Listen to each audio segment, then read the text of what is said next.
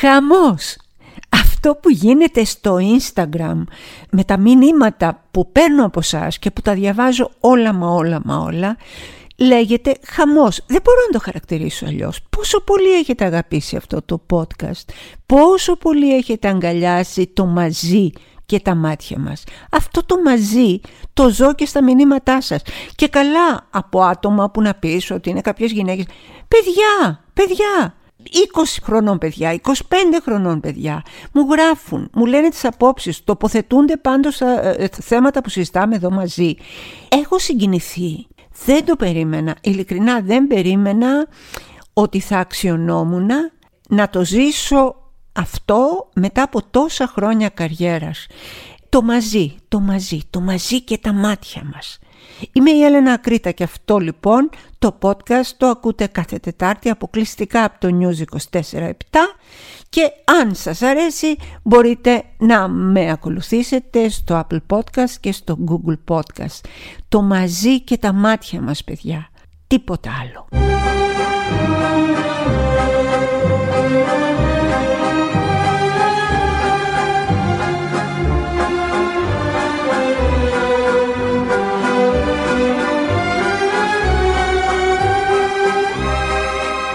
Διάβασα καταπληκτικό για όλους εμάς που εργαζόμαστε και εργαζόμαστε σκληρά είναι το quiet quitting.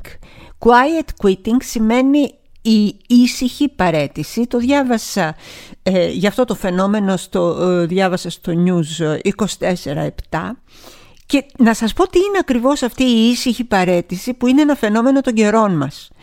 Είναι το γεγονός ότι κάποιοι πηγαίνουν στη δουλειά τους, στην ώρα τους, ασχολούνται ένα οκτάωρο ή όσο είναι η δουλειά τους εκεί και μετά φεύγουν και έχουν ζωή.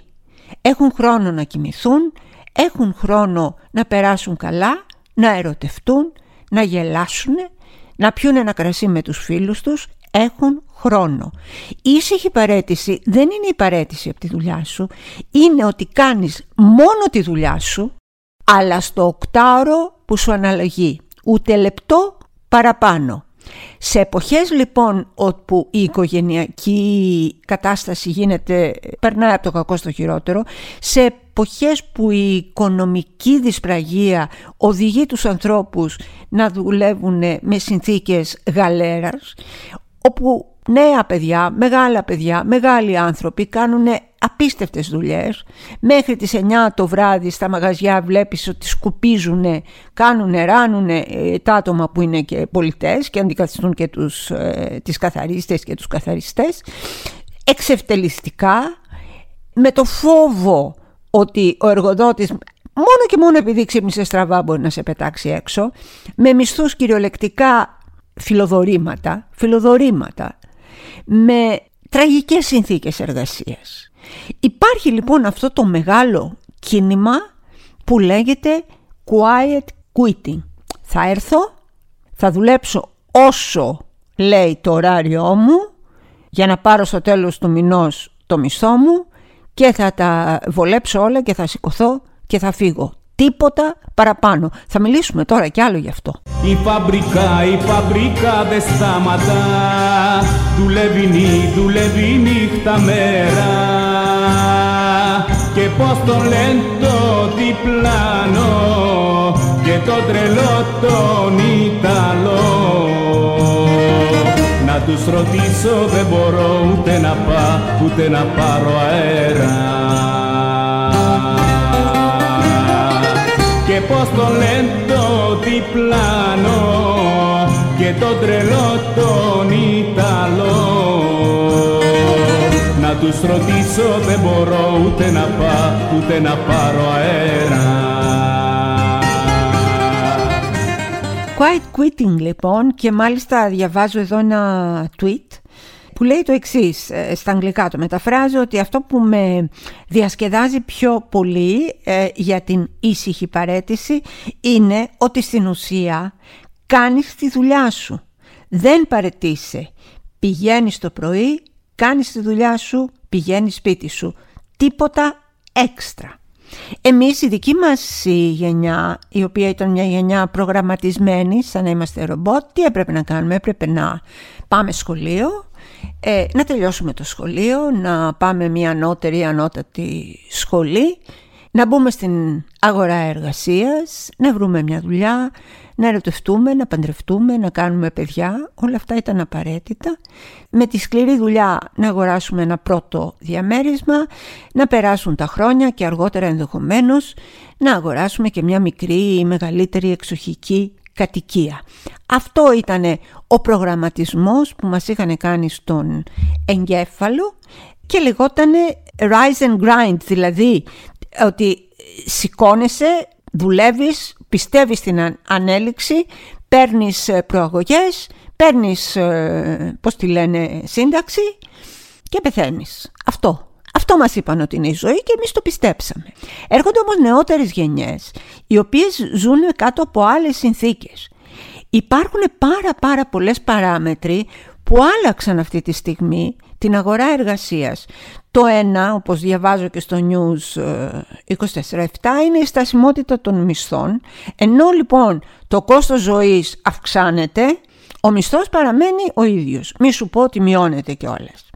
Ήρθε και το κερασάκι στην τούρτα που είναι η πανδημία, όπου πραγματικά ξεχάσαμε τη ζωή όπως την ξέραμε εμείς δηλαδή δεν υπήρχε όλα όσα θεωρούσαμε αυτονόητα και δεδομένα χάθηκαν ήταν ένα χαλί που πατούσαμε με μεγάλη σιγουριά πάνω του και κάποιος ήρθε και τράβηξε το χαλί από τα πόδια μας και πέσαμε κάτω και τσακιστήκαμε.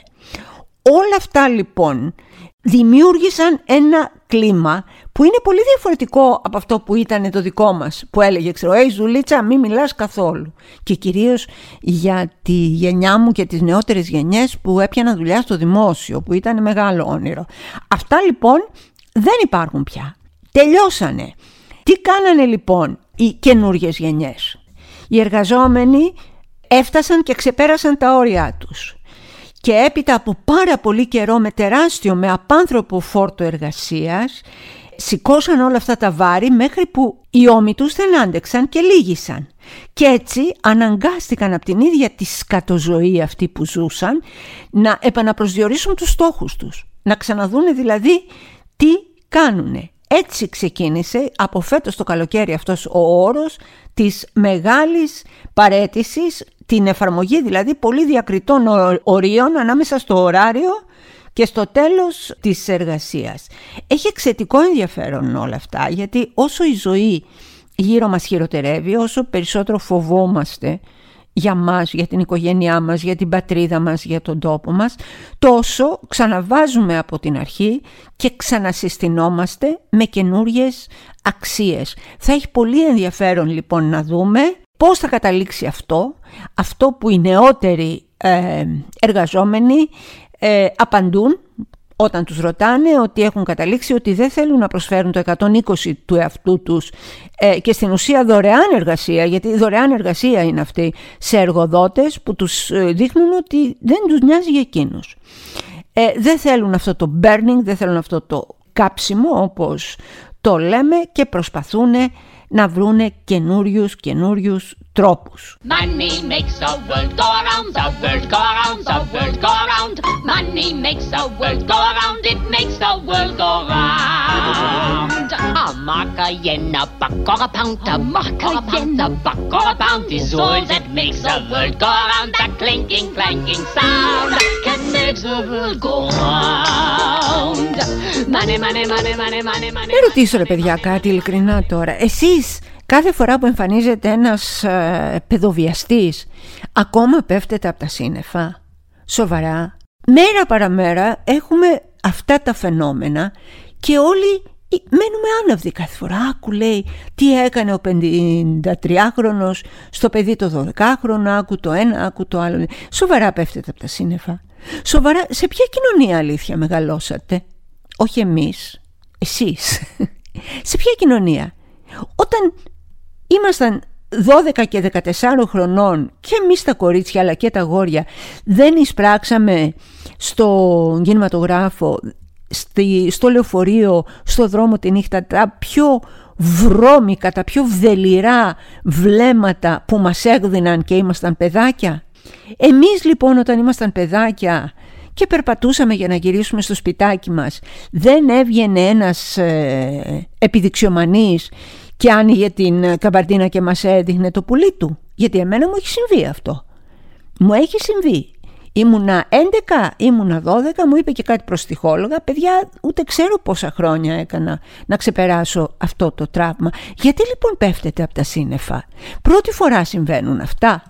Το κοριτσάκι το 14χρονο το 2016 στη Λάρισα που τη βρήκανε και την απήγαγαν και την έκλεισαν σε ένα διαμέρισμα και την εξέδιδαν ε, σε βρωμόμουτρα για 80 ευρώ το ξεχάσατε; Τις υποθέσεις που βγαίνουν κάθε τρεις και λίγο στην επιφάνεια τις ε, ξεχάσατε; Το άλλο το παιδί 13 χρονών που το βρήκανε, είχε εξαφανιστεί και το βρήκανε να δουλεύει σε οίκο ανοχής, τα ξεχάσατε; Τα αγοράκια που συχνά τα βάζουν να κάνουν πιάτσα με σκατόγερους ε, γιατί αλλιώς θα πέσει ξύλο και εισπράττουν οι νταβατζίδες τα λεφτά, τα ξεχάσατε. Δεν συμβαίνουν αυτά κάθε μέρα, δεν συμβαίνουν αυτά γύρω μας, δεν συνέβησαν αυτά και σε μας ή κάποιοι αποπειράθηκαν να τα κάνουν και σε όλους εμάς. Είναι ένοχοι. Μην πέφτετε από τα σύννεφα. Όσο εσείς πέφτετε από τα σύννεφα,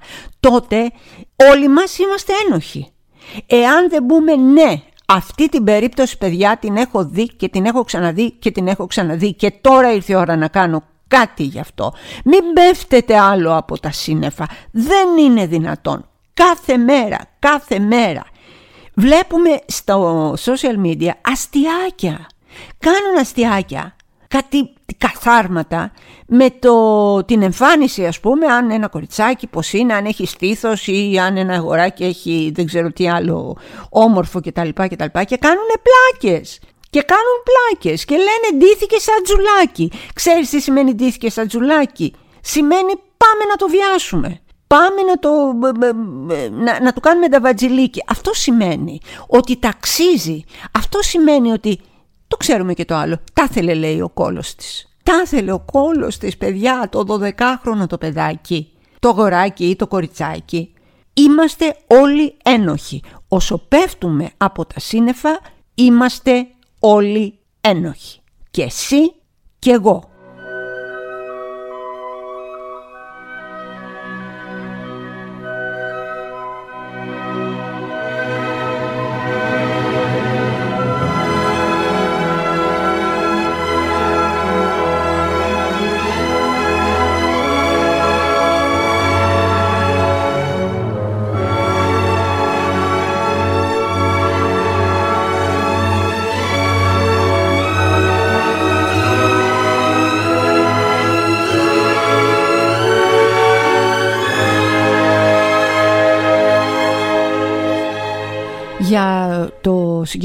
Κοριτσάκι, το 12χρονο με τον ε, τύπο αυτόν από τον Κολονό, τον 53χρονο, 213 άντρες περίμεναν στην ουρά για να πληρώσουν αυτόν τον ταβατζή και να το βιάσουνε.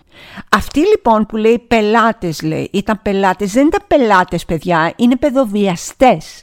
Δεν πήγανε με το παιδί. Λέει, αυτοί λέει θέλανε να πάνε με το παιδί. Δεν πάνε με το παιδί. Βιάζουν ένα παιδί. Τι κάνανε λοιπόν αυτοί; Πληρώνανε και λέγανε εγώ θα βιάσω ένα παιδάκι. Θα βιάσω ένα παιδάκι. Εγώ ο νοικοκύρης, εγώ ο καλός ο άνθρωπος, εγώ που πηγαίνω στην εκκλησία και ανάβω τα κεριά μου, εγώ που έχω οικογένεια, εγώ που έχω ανήλικα παιδιά, εγώ που ενδέχεται να έχω κι εγώ ένα κοριτσάκι ή ένα αγοράκι, συνομήλικο ή μεγαλύτερο, με το παιδί που βιάζω. Αυτοί είναι αυτοί οι άνθρωποι. Και το θέμα δεν είναι ούτε να κάνουμε ονειρόξα, να τους κρεμάσουμε, να αποδά, να κάνουμε, να ράνουμε ή οτιδήποτε άλλο. Δεν είναι εκεί το θέμα. Ούτε το θέμα είναι που ανήκουν κομματικά και που δεν ανήκουν κομματικά. Το θέμα είναι ότι πρέπει να αγριέψουν πάρα πολύ οι ποινές. Πρέπει να τους βάζουν μέσα και να πετάνε το κλειδί. Εγώ δεν θέλω να σκοτώσουν κανέναν, δεν την πιστεύω ότι θανατική ε, καταδίκη. Και έχουν γίνει και μελέτες, το ξέρετε αυτό. Ε; Έχουν γίνει μελέτες ότι όπου υπάρχει και όπου ισχύει ακόμα η θανατική καταδίκη, καμία βελτίωση δεν είδανε και καμία μείωση στην εγκληματικότητα. Αλλά αυτό που κυκλοφορούν σε 5 και σε 10 χρόνια ελεύθερα πουλιά και καμαρώνουν στην πλατεία, όχι, αυτό πρέπει να σταματήσει. Πρέπει να σταματήσει.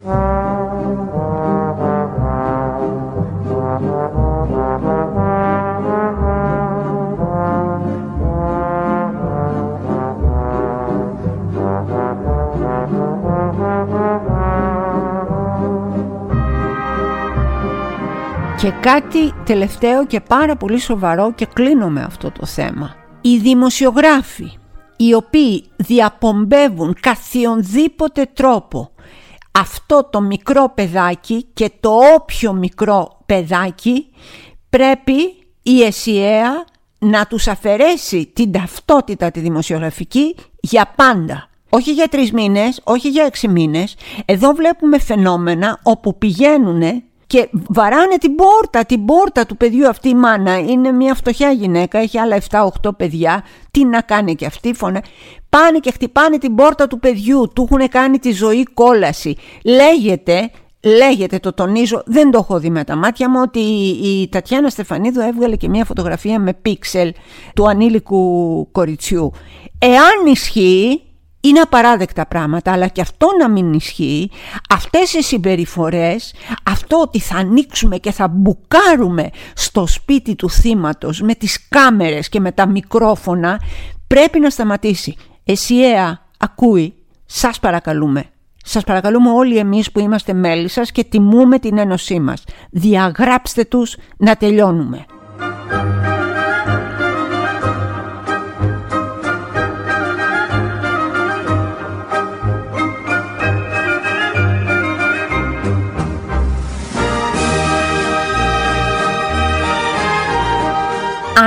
Unfuckable. Ξέρετε τι σημαίνει unfuckable; Βγαίνει από το fuck και το un. Μία γυναίκα θεωρείται unfuckable όταν τα χρόνια περνάνε, δηλαδή ότι κανείς δεν ενδιαφέρεται και κανείς δεν θέλει να, για να το πω ευγενικά, να κάνει σεξ μαζί της. Αυτό μας λέει η κουκλάρα, η θεάρα, η Naomi Watts, μία από, τα πιο, ε, μία από τις πιο όμορφες και ταλαντούχες γυναίκες ε, στο Hollywood, όπου της είπανε ότι η καριέρα της θα τελείωνε όταν θα έφτανε, λέει, την ηλικία των 40 ετών. Η ηλικία των 40 ετών με ε, τα standards του Hollywood θεωρείται ότι είναι η ηλικία που η γυναίκα γίνεται unfuckable.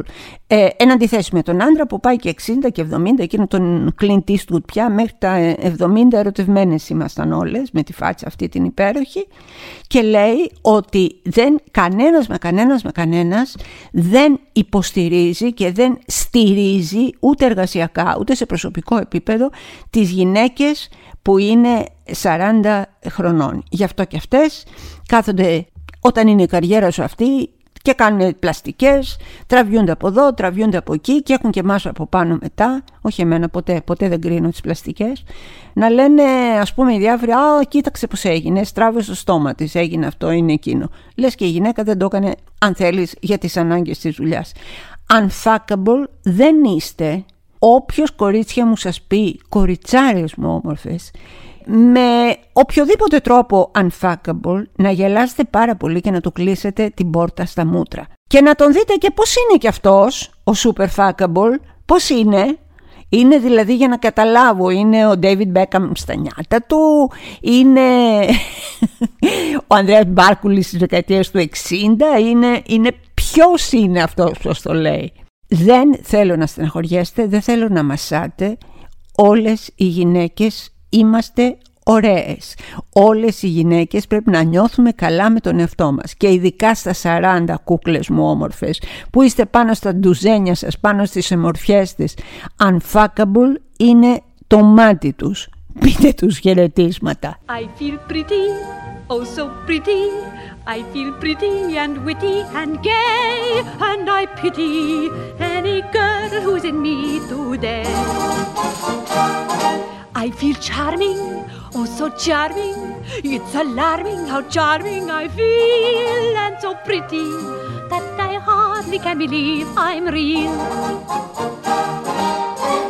See the pretty girl in that mirror there. Who can that attractive girl be? Such a pretty face, such a pretty dress, such a pretty smile, such a pretty me. I feel stunning and entrancing, feel like running and dancing for joy, for I'm loved by a pretty, wonderful boy. Πληροφορούμε ότι ο κύριος Μαυρίκος Μαυρικίου θα κινηθεί λέει νομικά εναντίον μου. Ήθελα λοιπόν εδώ πάρα πολύ ήρεμα να βάλουμε κάποια πράγματα στη θέση τους.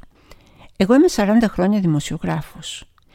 Το podcast στο οποίο κάνω έχω επιλέξει να έχω και μία πιο ελαφριά αν θέλετε θεματολογία. Δεν είναι τα άρθρα που γράφω που είναι κοινωνικά ή πολιτικά στις εφημερίδες και στα site.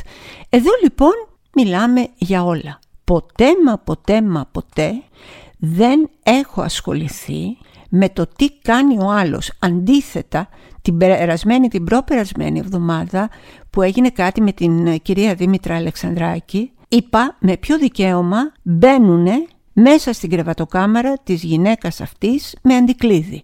Το ίδιο ισχύει για όλους. Τι συμβαίνει εδώ με τον κύριο Μαυρίκο; Ο κύριος Μαυρίκος είπε ότι ούτε λίγο ούτε πολύ τον ενοχλεί που τον σχολιάζουμε. Τον ενοχλεί που τον σχολιάζουμε. Αν είναι δυνατόν, όταν έχεις ανοίξει την πόρτα τη ζωή σου της ιδιωτικής και της κρεβατοκάμαράς σου σε όλο τον κόσμο, μετά δεν φταίει ο κόσμος. Μετά φταίς εσύ που την άνοιξες.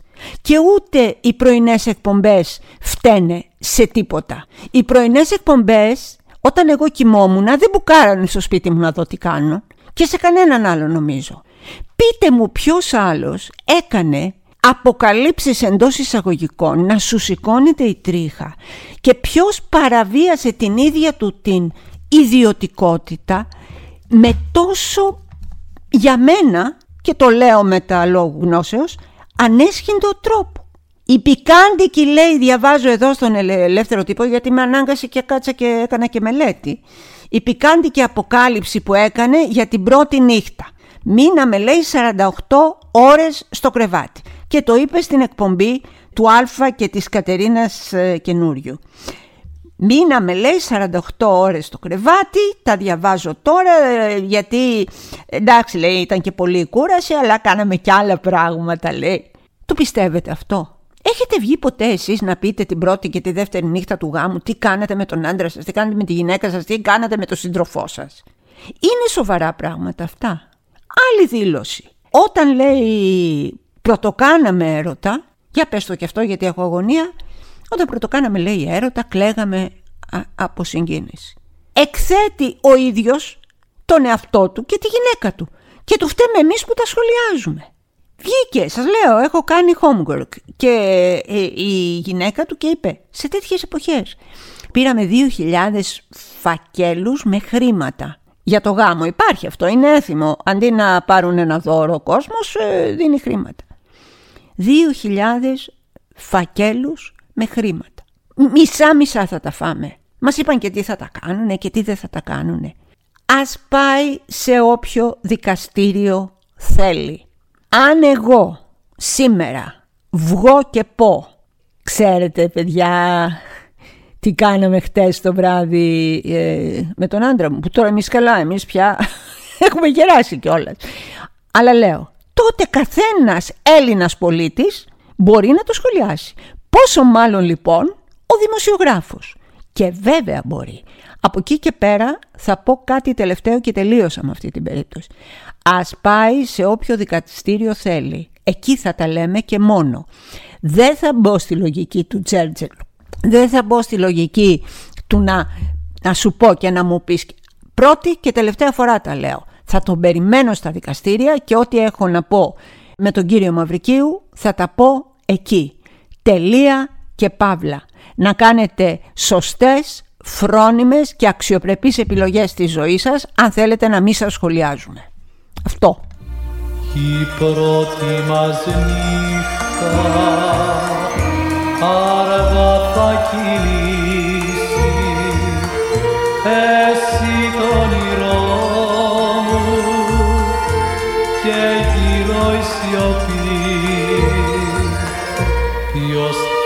έχει το θάρρος